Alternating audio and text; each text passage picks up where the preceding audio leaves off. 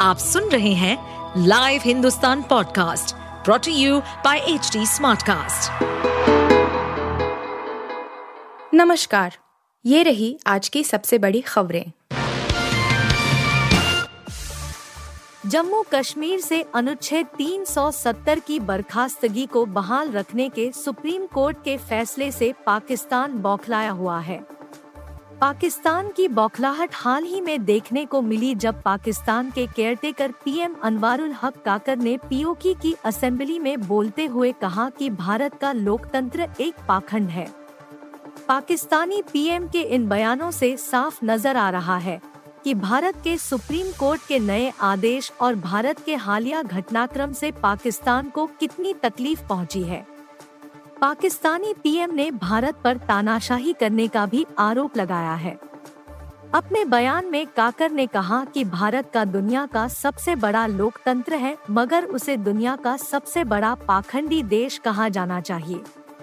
PoK की विधानसभा के विशेष सत्र में पाकिस्तान के पीएम में अपने देश के फटेहाल हालत को तोपने की कोशिश की।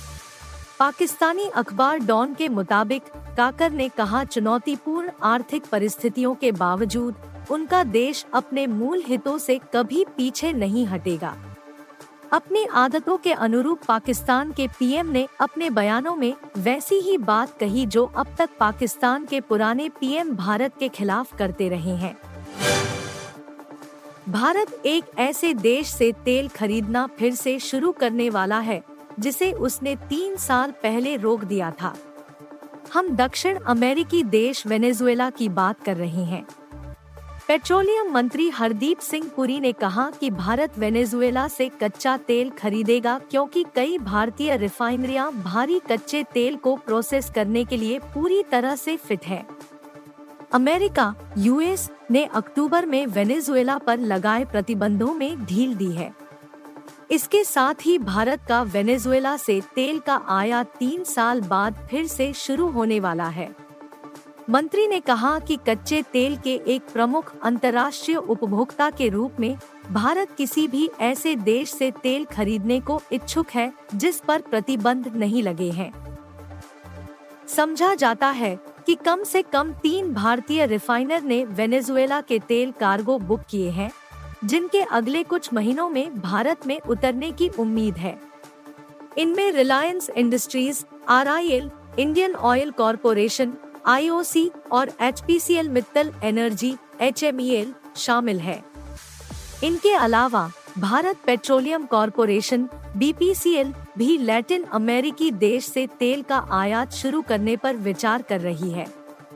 केंद्रीय मंत्री ने कहा, हमारी कई रिफाइनरियाँ, जिनमें आईओसी की पारादीप रिफाइनरी भी शामिल है। उस भारी वेनेजुएला तेल का उपयोग करने में सक्षम है।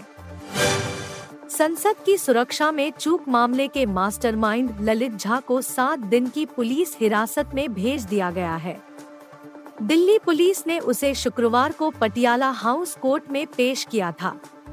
यहाँ दिल्ली पुलिस ने पंद्रह दिन की रिमांड की मांग की थी। हालाँकि अदालत ने सात दिन की रिमांड दी। ललित झा को एडिशनल सेशन जज हरप्रीत कौर की अदालत में पेश किया गया। दिल्ली पुलिस की तरफ़ से लोक अभियोजक अखंड प्रताप सिंह ने पक्ष रखा। उन्होंने कहा कि ललित झा इस घटना का मुख्य साजिश करता है और पूरी साजिश का पता लगाने के लिए उससे पूछताछ की ज़रूरत है। इसके बाद विशेष न्यायाधीश हरदीप कौर ने झा को दिल्ली पुलिस की हिरासत में भेज दिया। अदालत ने दिल्ली पुलिस द्वारा दाखिल उस अर्जी पर यह आदेश पारित किया, जिसमें ललित झा को 15 दिन के लिए हिरासत में दिए जाने का अनुरोध किया गया था। इस दौरान पुलिस ने कहा कि ललित झा ने बताया है कि कैसे वो पूरे मामले का मास्टरमाइंड है।